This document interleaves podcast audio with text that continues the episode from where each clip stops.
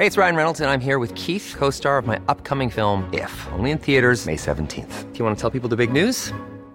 All right, I'll do. Sign up now and you'll get unlimited for $15 a month in six months of Paramount Plus Essential Plan on us. Mintmobile.com slash switch.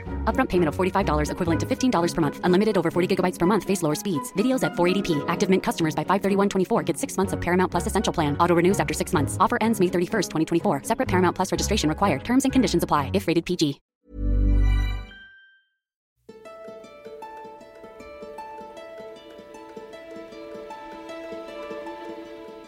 Aldrig har der været så meget debat om landbruget, og aldrig har der været så få mennesker, der rent faktisk ved noget om landbruget.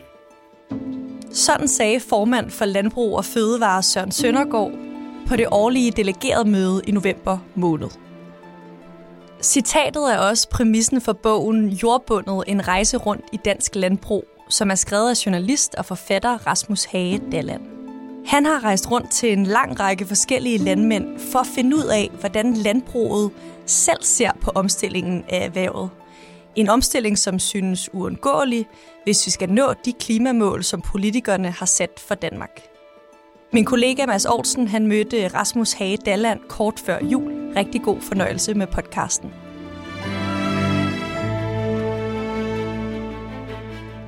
Her har vi, tror jeg, en afgørende ingrediens til opskriften på, hvordan vi løser mange af samfundets udfordringer. Og den ingrediens er nysgerrigheden. Nysgerrigheden efter at vide mere om hinanden. At turde spørge, turde svare, undersøge, hvorfor tingene er, som de er, og hvad vi i fællesskab kan gøre for at skabe den nødvendige forandring. Fordomme har det jo med at smuldre i mødet med virkeligheden.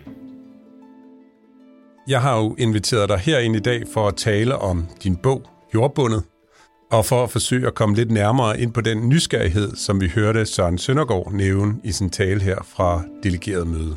Ja, altså hvis jeg først lige må knytte en kommentar til, øh, til Søren Søndergaards tale der på delegeret møde, hvor han jo nævner min bog flere gange. Øh, bogens præmis og tager mig til indsigt for øh, at være nysgerrig, hvilket jeg også synes er dejligt. Jeg synes, det er dejligt, at han har læst min bog og fået noget ud af den. Jeg synes, det er vigtigt at sige i den her sammenhæng, at man skal jo, at, at nysgerrighed kræver jo også, at det jo ikke kun, hvad skal vi sige, øh, de udefra stående syn på landbruget, der skal være præget af nysgerrighed.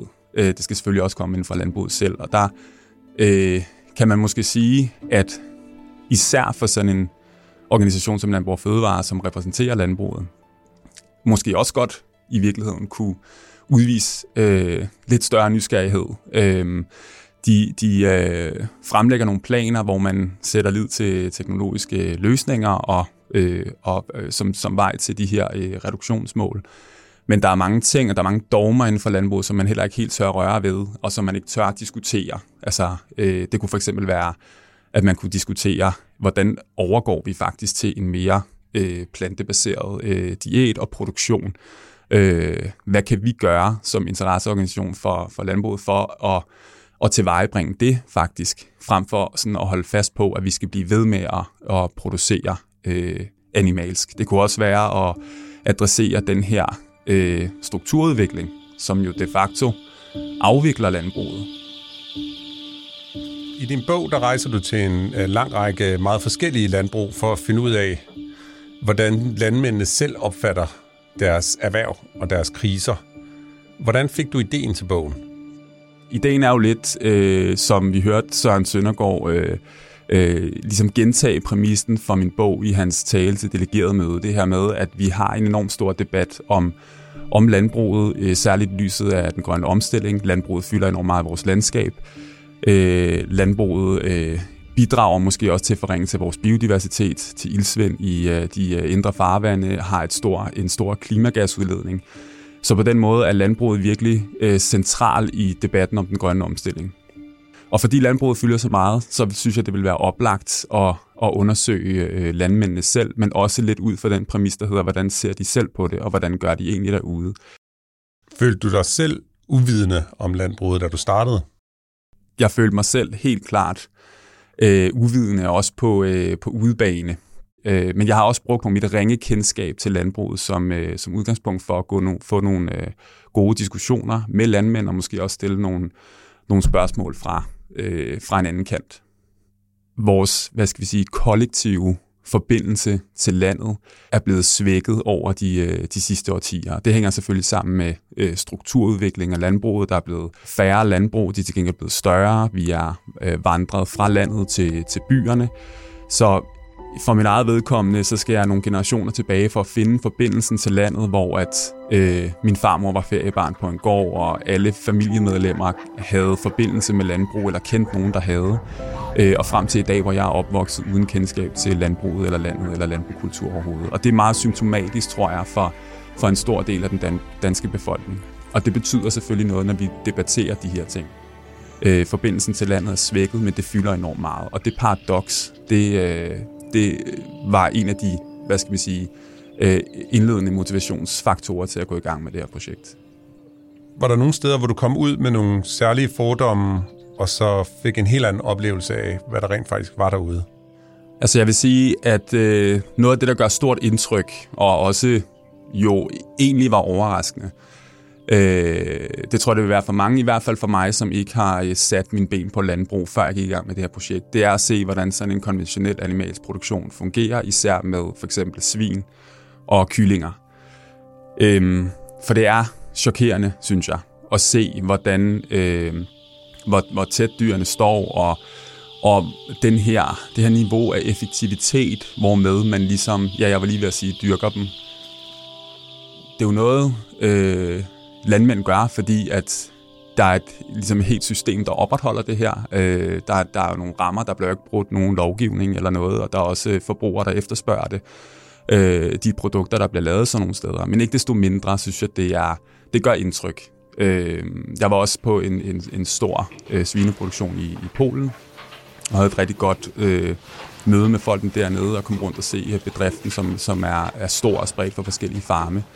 Men for overhovedet at komme ind på en af de her, i de her svinestalle, der skulle jeg simpelthen igennem et niveau af øh, sikkerhedstjek, øh, som, som i den grad overraskede mig. Altså fra at øh, først at spritte sine sko, øh, kodelås til en dør, der bliver skiftet hele tiden hver, øh, hver, hver uge, øh, af med alle sine ting, øh, sidde på en bænk, øh, tage sine sko af, bensving over på den anden side af bænken, stikke direkte ned i nogle crocs, så man kan komme videre, gennem en gang, sprit sine sko, sprit sine hænder, tage et bad, af med alt tøjet, på med et helt nyt sæt tøj, for overhovedet at komme ind til det, det hele drejede sig om. Ikke?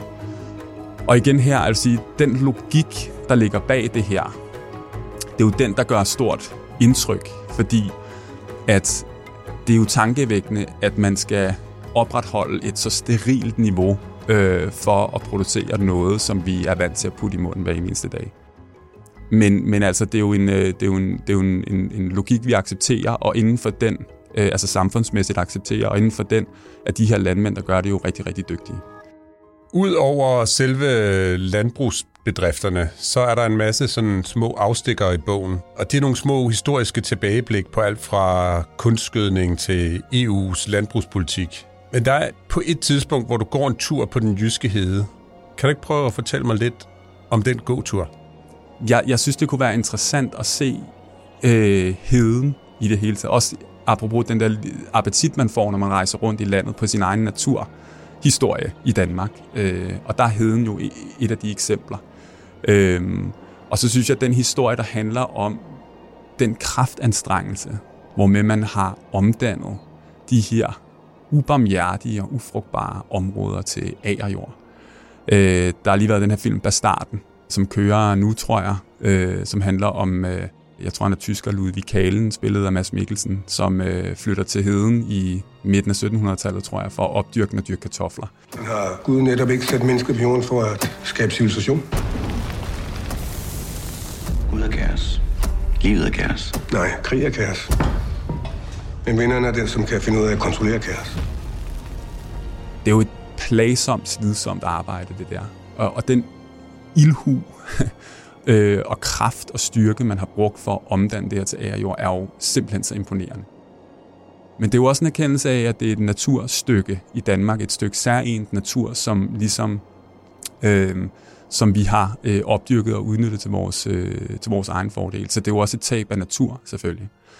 Øhm, om, og, øh, og, og, det, og så sætter det en refleksion i gang om, om i bogen, det her med, hvordan vi ligesom, altså om vores natursyn, hvordan vi ser på det. Naturen som noget, der skal udnyttes til vores egen fordel, og naturen som noget, der skal agtes øh, i sin værdi af at være sig selv. Vi har svært ved at kigge på noget øh, natur, en firkant med græs, og øh, forstå det som værdifuldt, hvis vi ikke kan hive noget op af det. Hvis vi ikke kan dyrke noget på det. Hvis vi ikke kan bearbejde det, eller var lige ved at sige ødelægge det på en eller anden måde. Vi kan ikke lade noget være, og sådan er det jo med alle øh, naturstykker i Danmark. Og på den måde er det jo sådan, det, det siger også lidt om opgaven på en eller anden måde. Vi skal prøve at se og finde en værdi i at bevare og lade stå og lade være og holde nogle af de her naturarealer uden for vores egen øh, indflydelse. Og det er, jo, det er jo rigtig svært for os. Øh, så det er de refleksioner, der ligger kredser i, den her, øh, i det her besøg til, øh, til heden. Du interviewer på et tidspunkt den tidligere formand for Landbrug og Fødevare, Martin Merrill, og han siger, at opdelingen mellem by og land ikke skal forstås som en geografisk adskillelse. Og med de erfaringer, du har fået der på din tur rundt i landet, kan du så fortælle noget om, hvordan den adskillelse eksisterer ude hos landmændene? Jeg synes jo, at det, der er bemærkelsesværdigt, når vi snakker land og by, i mødet med landmændene, og jeg repræsenterer jo her byboerne, ikke? Øhm, det er, at det ligesom det er sådan et modsætningsforhold, som bare øh, øh, findes. Man må på en eller anden måde acceptere det. Og, jeg, jeg, jeg, jeg, og, og, og som du nævner det her med, at det skal ikke forstås øh, snævert geografisk. Martin Merrill, han nævner selv, at dem inden for Struer, som er et eller andet 5 km derfra, det er også byboere, ikke? Altså, så det er mere sådan en, det er mere en indstilling. Og jeg, jeg reflekterer lidt over, at det også bliver mere brugt som sådan et begreb for distance, for uvidenhed, for at komme og fælde domme uden at have tilstrækkelig indsigt. Det er det, der ligger i københavneren, når jeg bliver mødt sådan.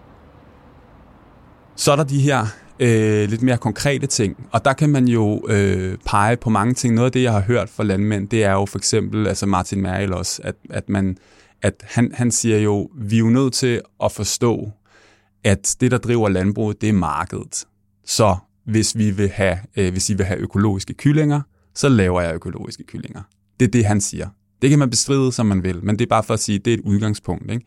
Så hvis forbrugerne ikke vil, vil, vil købe det, når det ligger nede i frysedisken, så skal de lade være med at stå og bræller op om, at de vil have mere økologi nede i deres supermarkeder, og det er for dårligt, at landbruget producerer på den og den måde.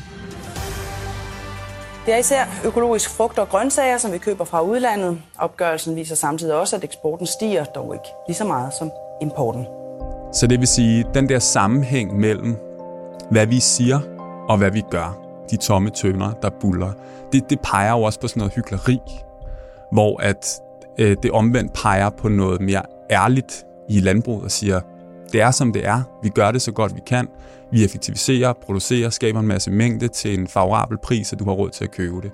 Jamen det er jo sådan, når du driver et landbrug, så skal du have det til at rende rundt. Og øh, er det sådan, at du kan se dig selv som økolog, og det giver dig flere penge på, på bankbogen, jamen så er det jo det, du vælger. Så der er sådan et noget hyklerisk, tror jeg, at man, altså synet fra øh, landet på byen, at man kan forstå det på den måde. Du skriver et par gange i bogen, at man kan ikke stille krav uden indsigt. Og det nævner Søren Søndergaard også i sin tale. Derfor tænkte jeg, nu hvor du har rejst rundt i landet og fået indsigt, synes du så, at du kan stille krav til landbruget? Ja, det synes jeg jo et eller andet sted, jeg kan, men jeg er også blevet øh, opmærksom på øh, kompleksiteten. Altså det her med, man kan ikke... Det er svært at, man, at, at lave øh, og, og, og vende landbruget øh, om fra den ene dag til den anden. Det, det er indlejret i et, i et større system, og det er øh, et, altså et politisk system, øh, politiske partier, der hedder det lovgivning, der sætter nogle retninger, øh, erhvervets egne organisationer, forbrugerne, der aftager varerne. Der er rigtig mange, der skal gå i samlet flok, hvis vi skal øh, på en eller anden måde få et, et andet landbrug. Så jeg vil sige, at det peger på altså grundlæggende en forståelse for de forhold, der er, og så en forståelse for, hvor er det også, man kan rette sin kritik hen og sin, sin, sin skyts hen. Øh, og det er altså nogle gange svært at pege på en landmand, der står med hænderne fulde og gæld til op under taget, øh, og en 100 timers arbejdsuge, og sige, at han lige skal lave noget andet. Og så peger det selvfølgelig tilbage på os selv, fordi at det der, øh, hvad hedder det, øh, det vi spiser i supermarkederne er altså også et godt stykke hen ad vejen. Øh, det, der vokser på markerne. Så der skal vi jo også selv kigge ind af og tage et større ansvar. Jeg vil egentlig sige, at de udfordringer, som de har sat os fra Folketinget generelt, det er, de er mere end hvad vi nok evner. Og derfor håber vi også på, at den ekstra gennemgang, der skal være af alle de tiltag, der, det vi kalder second opinion, at den viser, at vi kommer på nogle mere realistiske forhold. Du er på et tidspunkt til et møde i Holstebro Stro og Landboforening sammen med din farmors fætter Johan. Her nævner du, at mødet nok vil overraske folk i København. Kort tid efter får du så en mail fra Johan, hvor han spørger dig, hvorfor du tror det. Og så skriver du til ham, at man i byerne måske har en tendens til at betragte landbruget som en monolit, som føler sig truet af omverdenens krav. Det synes jeg bare er en meget interessant sætning. Vil du ikke prøve at forklare mig, hvad du mener med det? Jamen, det er lige præcis det her med, at man kigger på landbruget som én ting, som et erhverv i bestemt indtil landbruget. Det har jeg gjort flere gange nu allerede. Det er svært vanskeligt at komme ud af. Og det har også været en af pointerne med den her bog, er jo også at vise, at landbruget er ret mangfoldigt. Det består af ret mange forskellige mennesker, øh, som tænker ret forskelligt om det at, øh, at dyrke jorden. Og ganske vist er det jo domineret af en bestemt produktionsmåde, den konventionelle, og domineret af en stor animalsk produktion osv. Men, men inden i det felt er der alle mulige forskellige øh, måder at gøre det på. Så det her med, at landbruget ikke bare er en øh, stemme, der ved et og samme, som man godt kan få indtryk af, når landbrugsrepræsentanter kommer ud og repræsenterer erhvervet. Og det er derfor, jeg synes, at det er vigtigt også at sige, at landmændene er jo øh, en, en, en, hvad skal man sige, det er nogle konkrete mennesker, der bor derude i, i, i landområderne og dyrker jorden, som, som, øh, som, hvor man mange steder er villige til at, at lave nogle, øh, nogle forandringer. Og så er der ligesom nogle, nogle, et politisk niveau, som også sådan, måske sætter nogle begrænsninger, og der er måske også nogle organisationer inden for landbruget, som måske også øh, sætter nogle begrænsninger eller sætter en retning. Og det synes jeg, at man skal være kritisk overfor. Og så synes jeg, at øh, og det er heller ikke for at fritage landmændene for, for nogen som helst skyld, men de, men, men de er også indlejret i et system, og mange steder, der forsøger man bare altså, at, at øh, producere og følge med efter bedste beskub og gøre det så godt og så grønt, som man kan. Der er jo, det er jo rigtig svært at være landmand i dag. Der er rigtig mange landmænd, der, der øh, går konkurs øh, årligt, ikke? Så, øh, og antallet af bedrifter er blevet dramatisk nedbarberet med en hel masse konsekvenser til følge, øh, følge af hver ude i landdistrikterne, affolkning og den slags ting måske. Ikke? Så jeg vil sige, det der med, at man prøver at holde fast i en, i en, i en, en status quo-udvikling, som man optimerer og effektiviserer så meget man kan, det er måske også at være lidt for lidt nysgerrig på, om der er andre veje at gå. Så det synes jeg vil være spændende, hvis den nysgerrighed virkelig satte sig i, i en organisation som Landbrug og Fødevare, men også turde sætte spørgsmål til nogle af de dogmer, man selv går i byen med, når man skal diskutere landbrugets grønne omstilling.